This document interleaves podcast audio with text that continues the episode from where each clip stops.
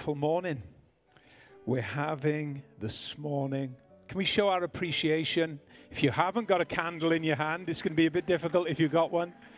Show our appreciation to our, our musicians. What a blessing they are to us as they've led us in singing carols. And I always love Christmas. I always love, especially the carol service, because do you know when we sing the carols? In essence, what we're doing is that we're singing about those first beginning moments of when Christ came into our world. We're singing in song and in carol that birth narrative that the Bible gives us about how Jesus came into our world. And much like the world that we're living in, he didn't come into a time of ease and comfort. On the contrary, Jesus came into a time and God sent his son into the world and began his purpose and his program to redeem man from their sin in the most horrendous time, really. Very often, when we send our Christmas cards, it's hard to imagine the scenes of that first Christmas. But if any Christmas card was to depict that first moment when Christ came into our world, when God heralded good news joy to the world through the angels. If it were to be depicted in picture form, I don't think any of us would dare send such a card because it would be so graphic and so awful and so damning. It was chaotic, the world that Jesus was born into.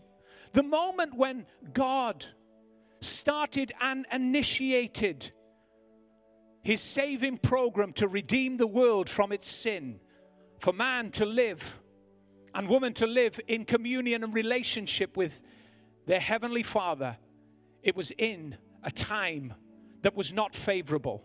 It was not an optimum moment. It certainly wasn't a season that we would have chosen to start such a glorious, loving venture like this. And yet, God, God, sent his son whilst we were yet sinners, the Bible tells us. Eclipsed by, eclipsed by darkness, he came into our world to be that everlasting light. And we've sung about that this morning in the carols that we've sung to God.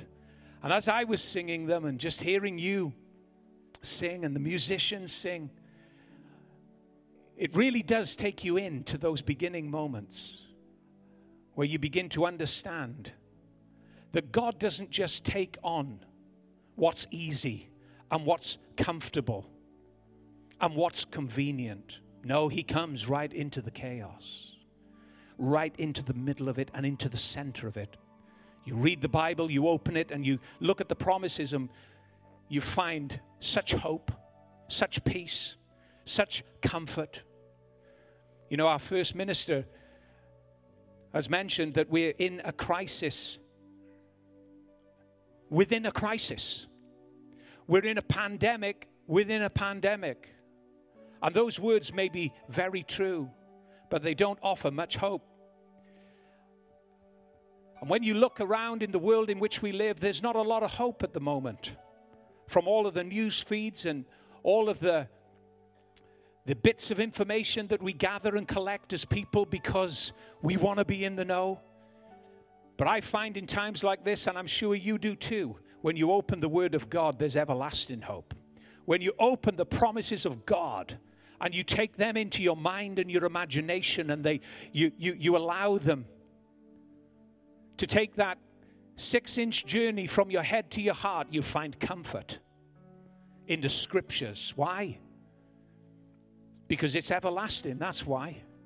And it lives forever. It's God's word to you and I. Christmas is a wonderful time. I received a text last night and it said Christmas is cancelled. No, Christmas is not cancelled. It's impossible to cancel the Christ of the Christmas. You can never cancel him, you can never wipe him out of the calendar. He's there eternally there. The Son of God, the Son of Man, He's there. Oh, Christmas may have changed this year to what we have traditionally known as Christmas, but it certainly isn't cl- cancelled. He's an ever present God in times of trouble to give you help and strength and refuge. And even amidst all of the darkness and even amidst all of the confusion, for you as a child of God, there's peace that passes understanding. Guard in your heart and your mind through Christ Jesus. Times may not be easy, but I'm telling you now, God hasn't given up on this world. God hasn't given up on our lives. He still looks and is with us, and His smile is on us. And how, how many know that 2021 is going to be a better year?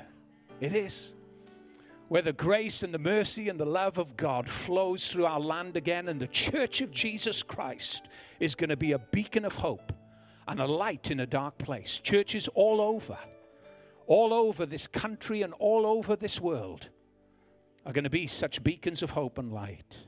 Amen. Christmas is a great, a great season where we take that time, that moment to go back to those early beginning moments of that first Christmas where God sent his son into the world. And over this week and next week, I'm going to be speaking about four messages that come from Christmas. We're going to take two of those messages today, and then on into next week, we're going to take the remaining two. Four messages that come from Christmas, four pointers that will encourage and strengthen you in this season.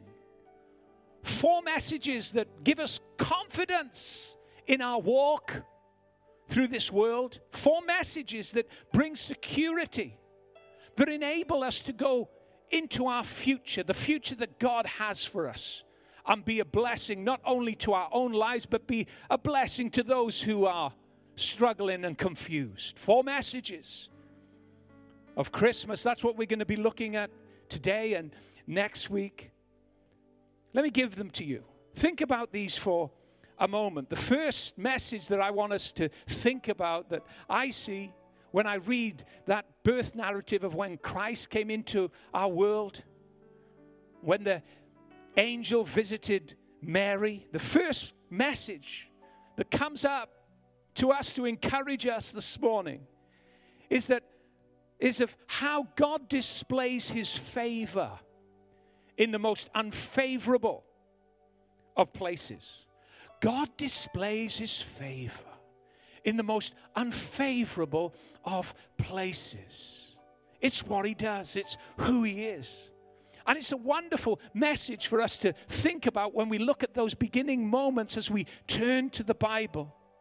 Because God never looks the conditions in which we live. God never looks at the environment that we've grown up under.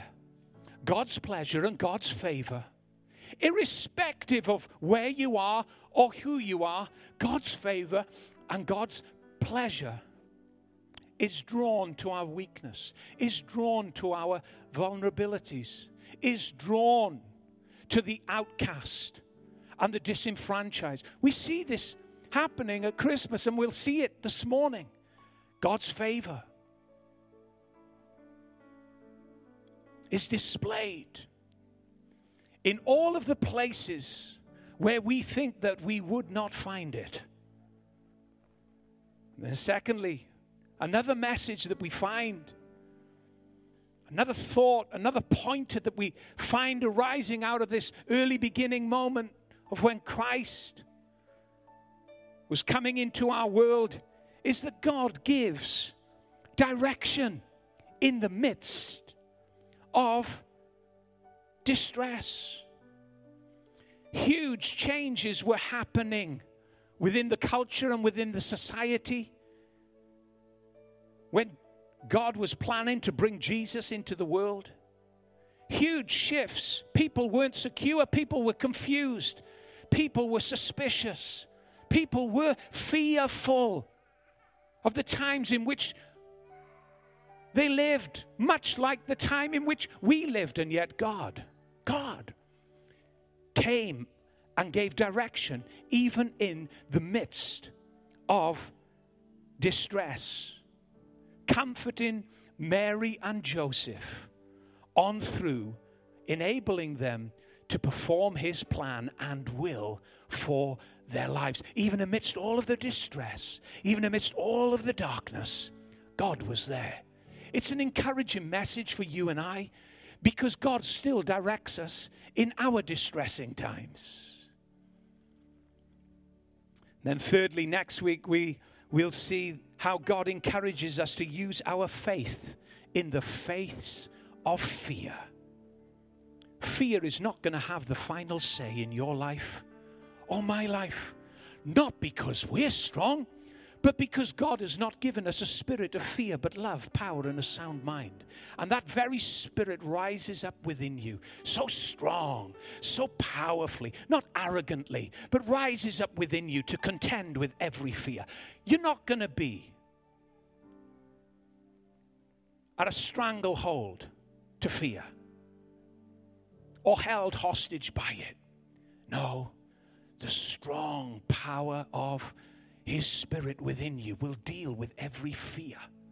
And God will encourage you to use your faith, place your trust in Him. And it may seem such a small faith, such a minute faith. Jesus said, uh, our faith can be like just like a, a tiny mustard seed, but oh, the power of such faith. Despised, trodden down on by others, but you hold that little seed of faith in your heart, knowing that as you place it in God and His Word and what He said to you, knowing that you face that mountain of fear, that mountain of challenge, that mountain of impossibility. And as you place your faith in God's word with simplicity and wholeheartedness, that mountain is moved. We'll see that. Next week, you're going to have to come back next week or watch it online. And then finally, we'll look next week at how God provides light to overcome darkness. Hallelujah. Hallelujah. He always turns the lights on. He really does. These are the four messages that we're going to look at. The beginning moments of when Christ was coming into our world. Moments that God used moments that were confusing in many senses, but God cut a path on through to make it all possible. The impossible was made possible. Why? Because God was at the center of it, making it happen. Be encouraged this morning as we think about these aspects of what God has done in the past.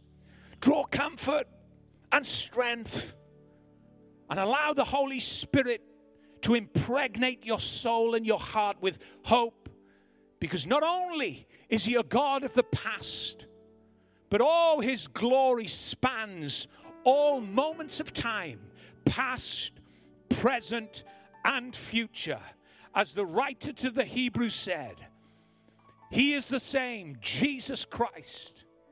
Yes, today yesterday, yes, and forever. He changes not.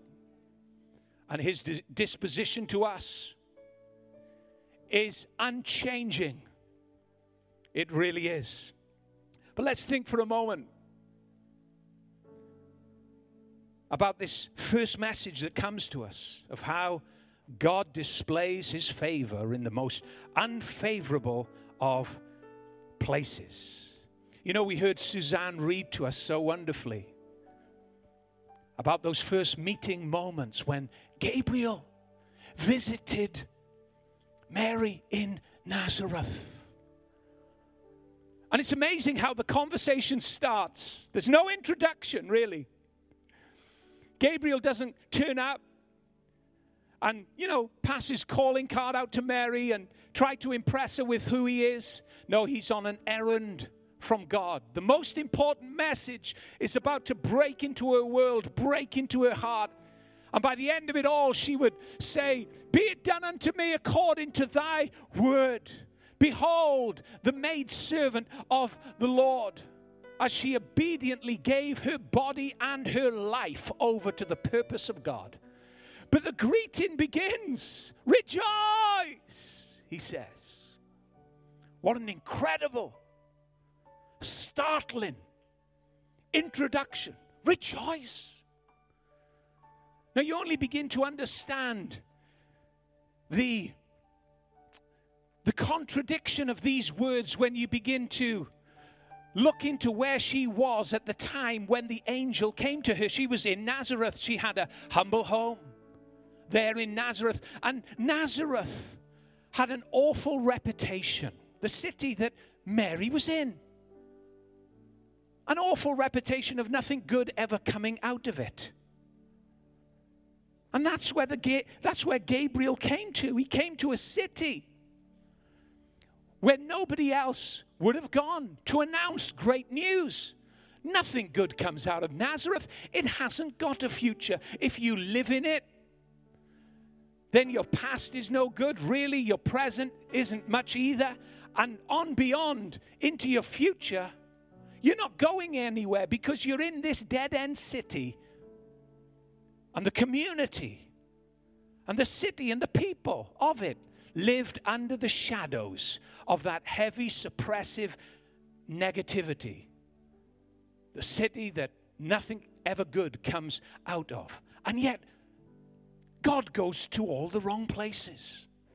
He does all of the wrong things in our mind because He goes right to the very place where nobody would have expected him to go unless they'd have understood prophecy that had been spoken many thousands of years before. Everybody was thinking about Jerusalem being the centerpiece.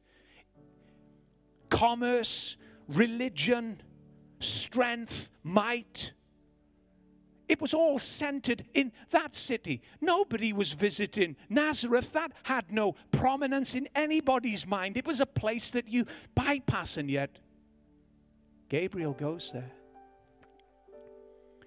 And he says, Rejoice. Now, Mary could have turned around and said, Rejoice. Rejoice. Don't you understand what I'm living in? Don't you understand what I've grown up under? Don't you understand what's around me? Rejoice. It's amazing, isn't it, that every word of God always brings you to a point of decision as to whether you're going to believe it or whether you're going to reject it. it. God will always do this. She didn't reject it, she received it. Rejoice, he says. We could come into our time today and think, do you know what? it's hopeless. And on the face of things, it is hopeless. People are losing hope. But to the church, to his people, I believe we can receive instruction from this intervention this morning, this beginning moment where Gabriel visits Mary. I believe it's a season that we're to rejoice. Yes, it's hard. Yes, we don't understand everything. Yes, there's been sudden changes that, that have been made that have caused disappointment and plans to change. And, but we don't ever want to lose that spirit that rejoices, that rises up above the circumstance, over the crisis. Paul would later say of this wonderful spirit in which you can live. In everything, give thanks for this is the will of God in Christ Jesus. Over this season of many changes, let's not give up on that wonderful promise and portion that is ours, whereby above the crisis, above and amidst all of the circumstances, we can give thanks to God because this is the will of God in Christ Jesus to us. Nazareth had an awful reputation. What reason was there to rejoice? And yet the angel came in and began to sp- speak to her about the plan and the purpose that God had for her, her lowly life, her humble spirit had attracted the attention of God. And now he was going to use her as his vessel to bring Christ, the Savior, into the world to save his people from their sins. And she was troubled by this statement. She was troubled by the fact that a conversation was being had with her that she was highly favored by God. God's with you. The angel assures her. And she's troubled by it. Why? Because there was an obvious contradiction. And the contradiction was she was growing up in a dead end place that had an awful reputation and now clashing against that situation and circumstance and environment that she was in was coming the good news Rejoice, God's with you, His favor's on you. She's troubled by it. But the angel begins to explain the great commission that was hers to bring Jesus into the world, and she accepts and embraces it. God was revealing his favor. God was displaying his glorious pleasure and glorious favor in the most unfavorable of places when Gabriel went to Nazareth.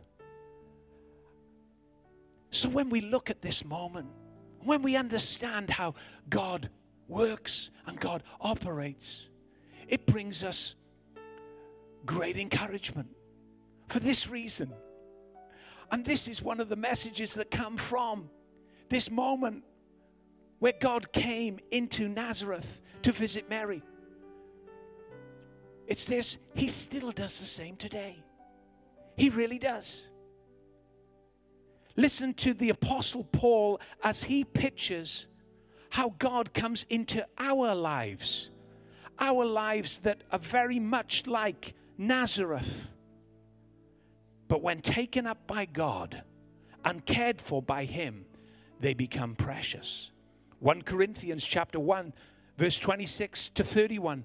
Paul is talking about the Nazareths of life that God has chosen.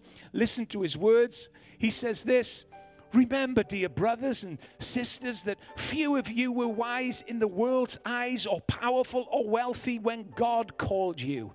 Instead, God chose things the world considers foolish in order to shame those who think they are wise.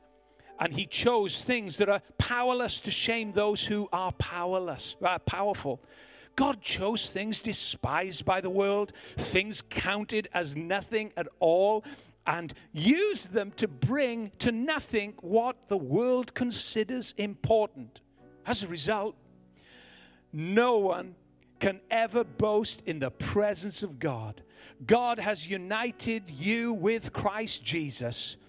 For our benefit, God made him to be wisdom itself Christ made us right with God. He made us pure and holy, and He freed us from sin. Therefore, the script, therefore, as the scriptures say, if you want to boast, boast only in the Lord. You read those beginning moments of when Gabriel announced that those glad tidings that Mary would bring forth the Christ child into the world. Oh, on from that moment, this wonderful lady had nothing to boast with.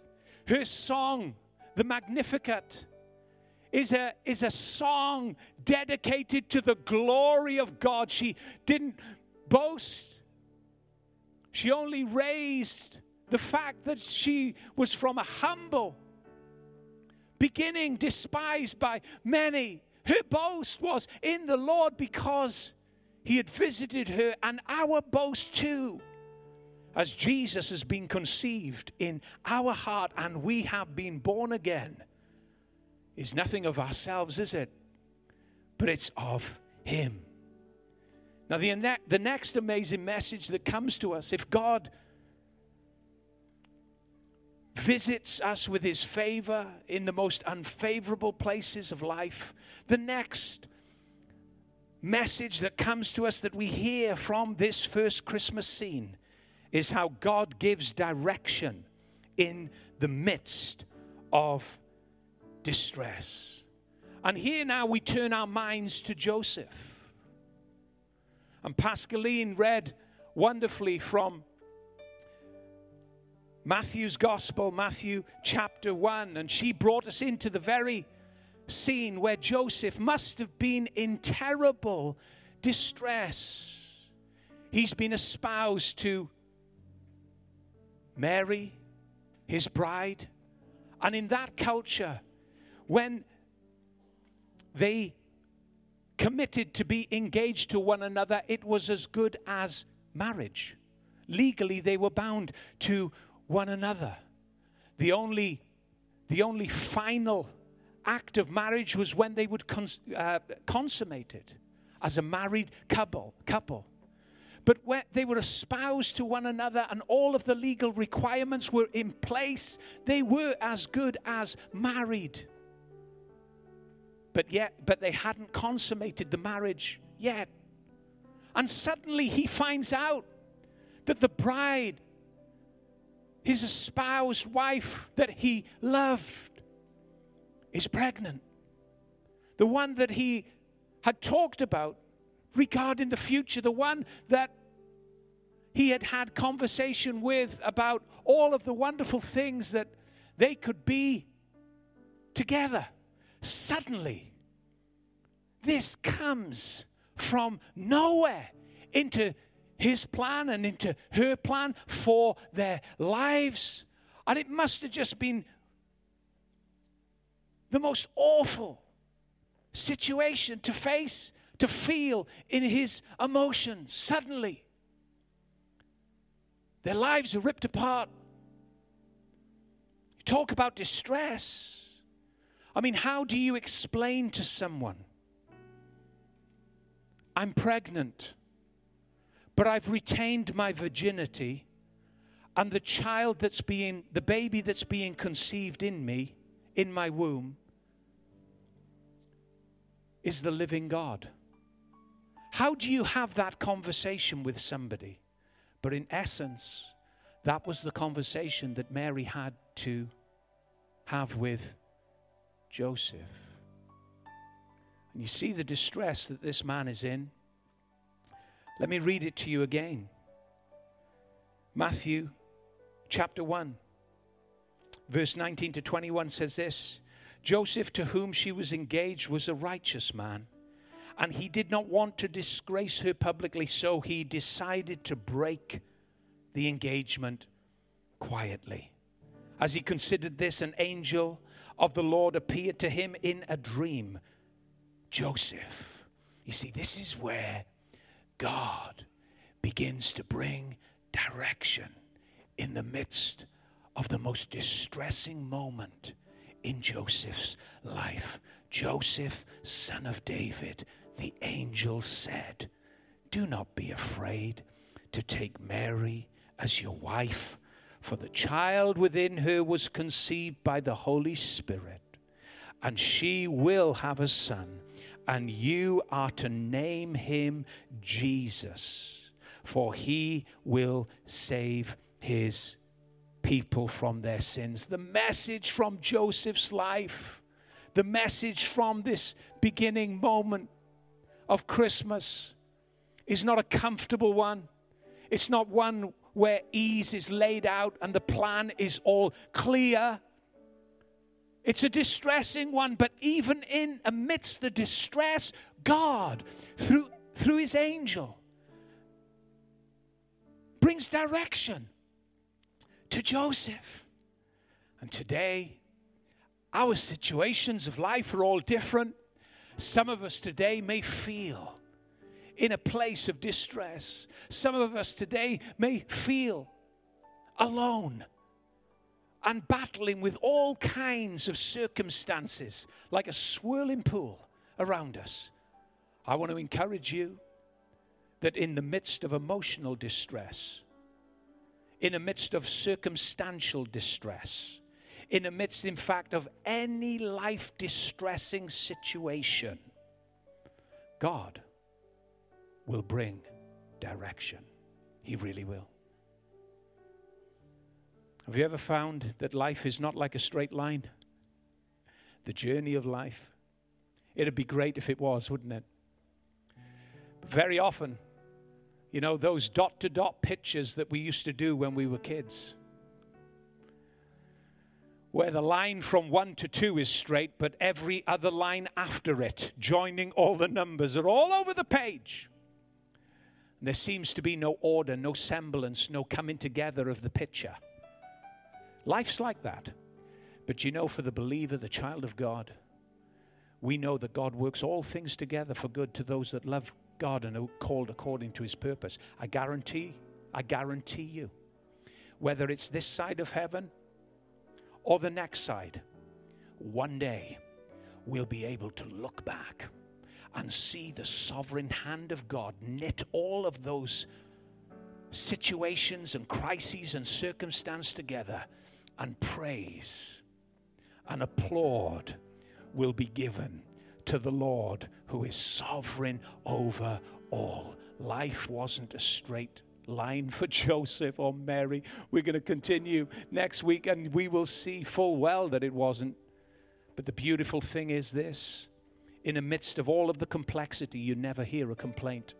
This man, as we've read, was willing to not shame his wife, but quietly and privately break off the engagement so that her reputation would be saved. Under the law, she would have had to have been stoned legally. But this man caringly protected her in this season. Do you know distress sometimes can cause you to make decisions that you later regret? They really can. The pressure of distress the pressures of life can cause us to make decisions that we later regret. But you know what? If we just, like Joseph, consider, don't act impulsively, don't be moved by the, the, the, the pressures of distressing emotions that are occurring around you and maybe in you. Consider, consider. And as you consider, direction will come just like it did for this man. I'm going to ask Wayne to come, and Wayne's going to sing, and the musicians are going to come, and we're going to sing just before we close our service today. But as they come, I want to I want to read to you from Psalm 119. David, King David, found that life was distressing when you read the Psalms, you, you see such a mixture of life and emotions and all kinds of crises swirling round. A young shepherd boy, and then a, a, a growing soldier, and then even as a reigning king, with all power under him, life didn't stop. At any point, life didn't become straight and easy and orderly. When he was a shepherd, a young soldier, or even a king. Even when he was in his palace at Jerusalem, life was still as complex. It doesn't matter where you are in life, whether rich or poor, it's never a straight line and it's never easy. It can be distressful. But the wonderful thing is, whether rich or poor, into the distresses of life, the Word of God comes because He loves us and He directs us on through. David said this Psalm 119, a, a, a, verse I love, and I'm sure you do too. Verse 105, David said this Your word is a lamp to my feet and a light to my path. There's a lot of words in our world, in this physical world and in the world that we can't see. A lot of wor- words praying and pulling and trying to hold us back. And, but there's one word, one word, God's word. It will never fail. It will never fail. David said, It's a lamp and a light. Why? Why did he use those two aspects to illustrate God's word? I'll tell you why. This is my opinion anyway. Because life sometimes is very dark. But even in the midst of all of the darkness, even in the midst of all of the distress, believer, there's a light for your feet. There's a lamp. There's a lamp for your path, and it will take you on through. Don't forget, don't forget, this Christmas, rejoice. Rejoice. Highly favored of the Lord. Listen, listen. It gets better. Christ is in you, the hope of glory. You're special to Him. Amen. God bless you. Let's listen.